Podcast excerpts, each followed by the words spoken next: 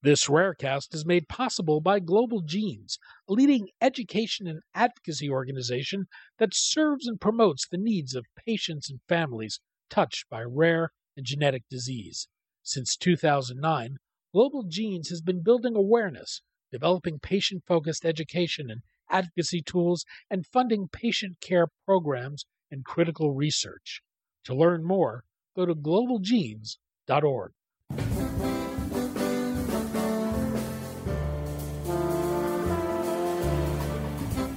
I'm Daniel Levine, and this is Rarecast.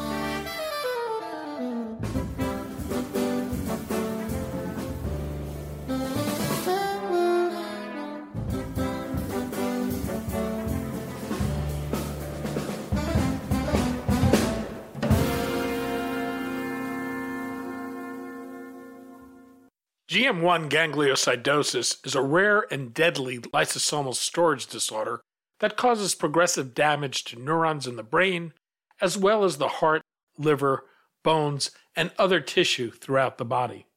There are currently no approved therapies to treat the condition. Passage Bio, which has a collaboration with the gene therapy program at the University of Pennsylvania, is developing a gene therapy to treat the condition.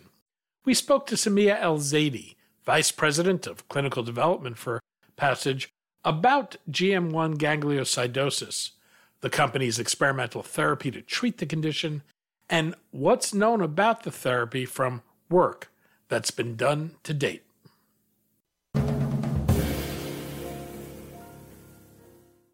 Samia, thanks for joining us. Danny, thank you for having us. We're going to talk about Passage Bio, gene therapies, and your efforts to develop a treatment for the rare lysosomal storage disorder, GM1 gangliosidosis. I'd like to start with Passage Bio itself and, and the relationship with the gene therapy program at the University of Pennsylvania, on which it was founded in 2019. My guess is this was seen as a way to solve the translational research problem for the Penn Gene Therapy program while creating a reliable stream of preclinical candidates for Passage Bio essentially outsourcing discovery. How has the relationship worked out in practice, and what's the interplay between the two organizations?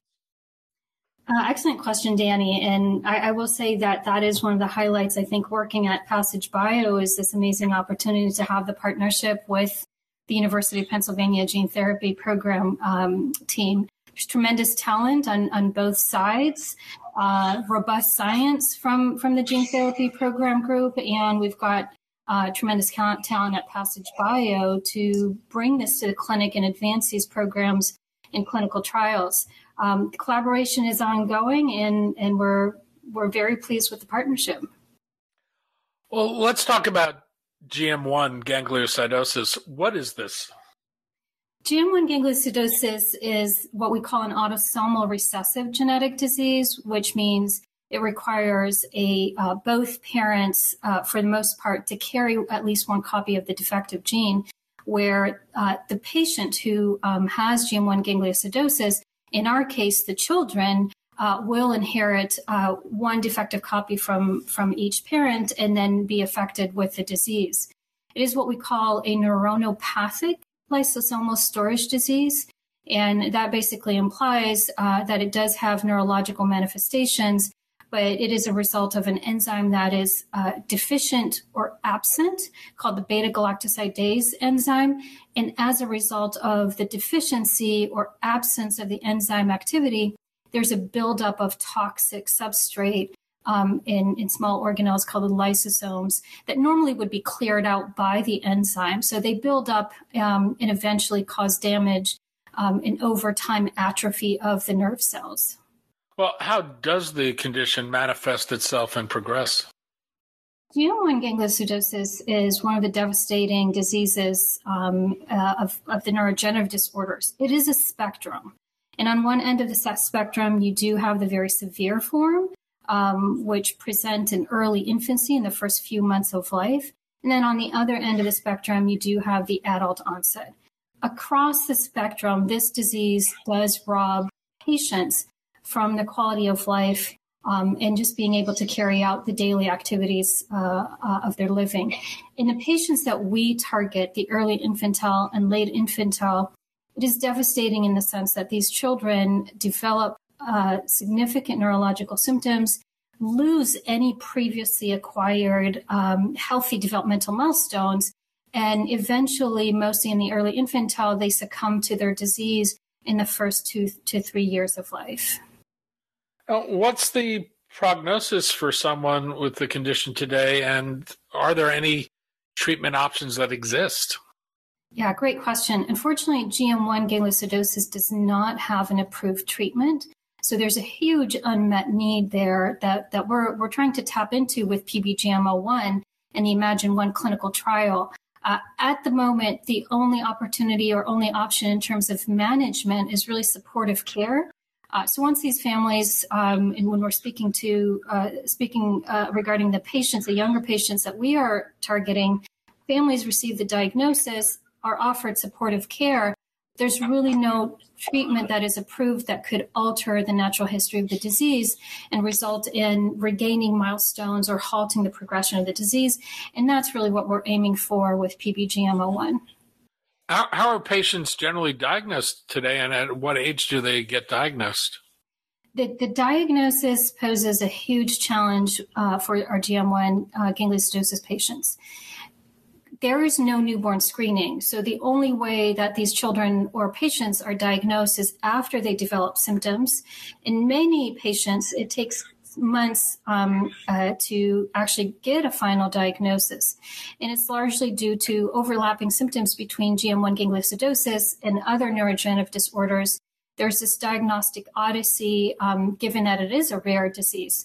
Uh, so ultimately, they uh, they get tested and, and, they're discovered to have low levels of the beta galactosidase uh, enzyme or absent levels um, at the time of diagnosis. It leads to genetic confirmation, um, there are a few patients that happen to have family history or siblings who were affected by the disease, and those are most likely to get um, genetic confirmation of their, their diagnosis probably early in the course of the disease or prior to them developing symptoms. Despite the rarity of the condition, there were actually three companies, including Passage, that had therapies in development. One of these companies, Ceogene Therapies, announced it was shutting down and it ended its licensing agreement with the University of Massachusetts for its GM1 gangliosidosis program. But how does having these other programs out there affect development decisions? Great question. Um, so, Danny, Passage Bio from the start has um, built a model in, in, in, which patients are put first. And, and we have remained focused on those core values of putting the patients first I cannot comment on other companies, but I will. Um, I, I, I will share that at Passage we do remain focused on clinical execution of the study and remain steadfast on, in advancing PBGM01 to the clinic. Did you find yourself having to compete for patients to enroll in the study? Was there an ample number of patients available? We have um, a number of sites across several countries at this point, um, and, and, we're incredibly grateful for the patients, the families, and our study investigators who have advanced um, the enrollment. And, and, we've, we've had an opportunity to uh, enroll patients at a pace uh, that aligns with our protocol. Well, tell us about your experimental gene therapy. What is it, and, and how does it work? PBGM01 is a form of gene therapy that utilizes a virus or a viral vector to deliver the human GLB1 transgene. The human GLB1 transgene codes for the beta galactosidase enzyme. Now, AAV or adeno-associated virus is one of the most widely used viral vectors in gene therapy, uh, mostly in monogenic disorders, due to its excellent safety profile. Uh, so the AAV capsid that is used in PBGM1, AAV HU68, uh, packages the um, full length transgene of the human GLB1 gene um, that is defective in these children, um, and it delivers it to the target cells. Um, and here, obviously, we, we want to target the central nervous system. Passage has taken a, a somewhat different approach to delivery of the gene therapy than some of the other therapies I've seen out there. What's the approach that Passage is taking, and why is it taking that route of administration? Great question. Uh, there are different administration methods for AAV, um, and in my experience, um, different uh, delivery methods target different cells. We do believe at Passage Bio for the GM1 gangliosidosis patients, PBGM01 um, has a great opportunity for efficient transduction and broader distribution of central nervous system with the intracisterna magna delivery method. The delivery through the intracisterna magna allows us to deliver PBGM01 into the cerebrospinal fluid, enhancing the opportunity for more efficient, faster transduction to the central nervous system in a broader distribution. It also allows us to uh, circumvent the, the systemic toxicity that has been uh, reported on and, and is observed in, uh, with systemic or intravenous delivery of AAV. And when you're delivering into the CNS, uh, you largely require lower uh, viral vector loads and, and, lower doses than when you deliver to uh, through the systemic circulation. So, I'm certainly no expert on brain anatomy, but I take it the cisterna magna is at the lower portion of the back of the head. Correct. It's at the base of the skull. So, does that require that you bore a hole? How, how is it? Uh, do you just inject it directly? We have um, uh, trained proceduralists who provide the administration under CT guidance um, with the use of contrast as necessary. It's a injection with a needle, uh, uh, a highly specialized needle that um, is used uh, in, in, clinical practice for other purposes. Um, and it's very similar to uh, a lumbar puncture, uh, which is a routine procedure uh, done in clinic. It's just delivered at a much higher level, at the level of the cisterna magna, just at the base of the skull. The passage has focused on viral vectors. What's the case for using AAV, particularly with a, a neurological condition? Um, I'm happy to speak to that, given uh, my experience with AAV uh, as one of the most um, uh, widely used viral vectors in gene therapy. It has an excellent safety profile. Uh, it is not known to cause disease uh, in humans that we know of. Uh, it allows us to package a full length transgene for GM1 gangliosidosis in the form that we have done for PBGM01. And one of the highlights for PBGM01 is the AAV HU68 capsid that is utilized in PBGM01 is a variant of the AAV9 serotype.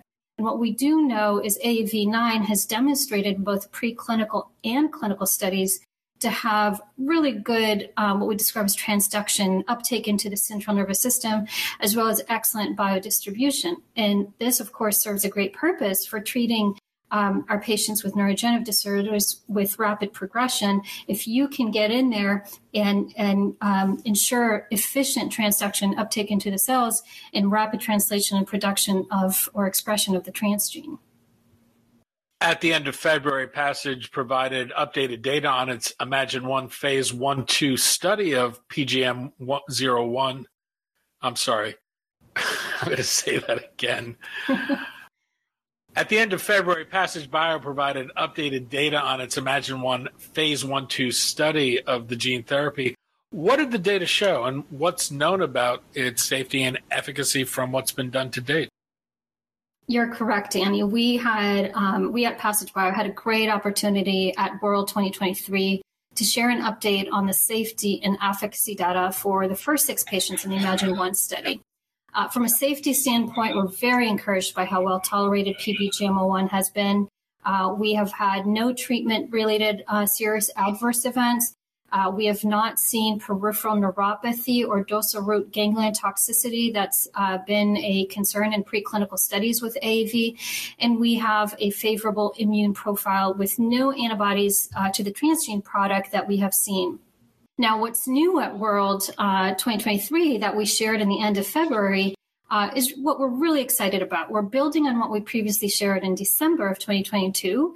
Uh, we continue to see meaningful improvement across uh, the developmental areas for most uh, of our patients who are milder at baseline.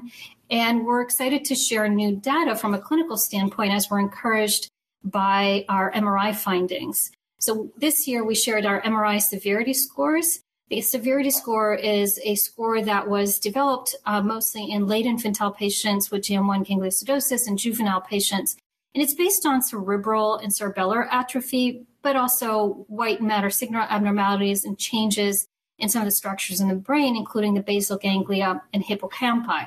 All of these regions in the brain are typically impacted in GM1 gangliosidosis. So this score gives you an idea of how advanced um, the disease is and, and whether there is stabilization or changes.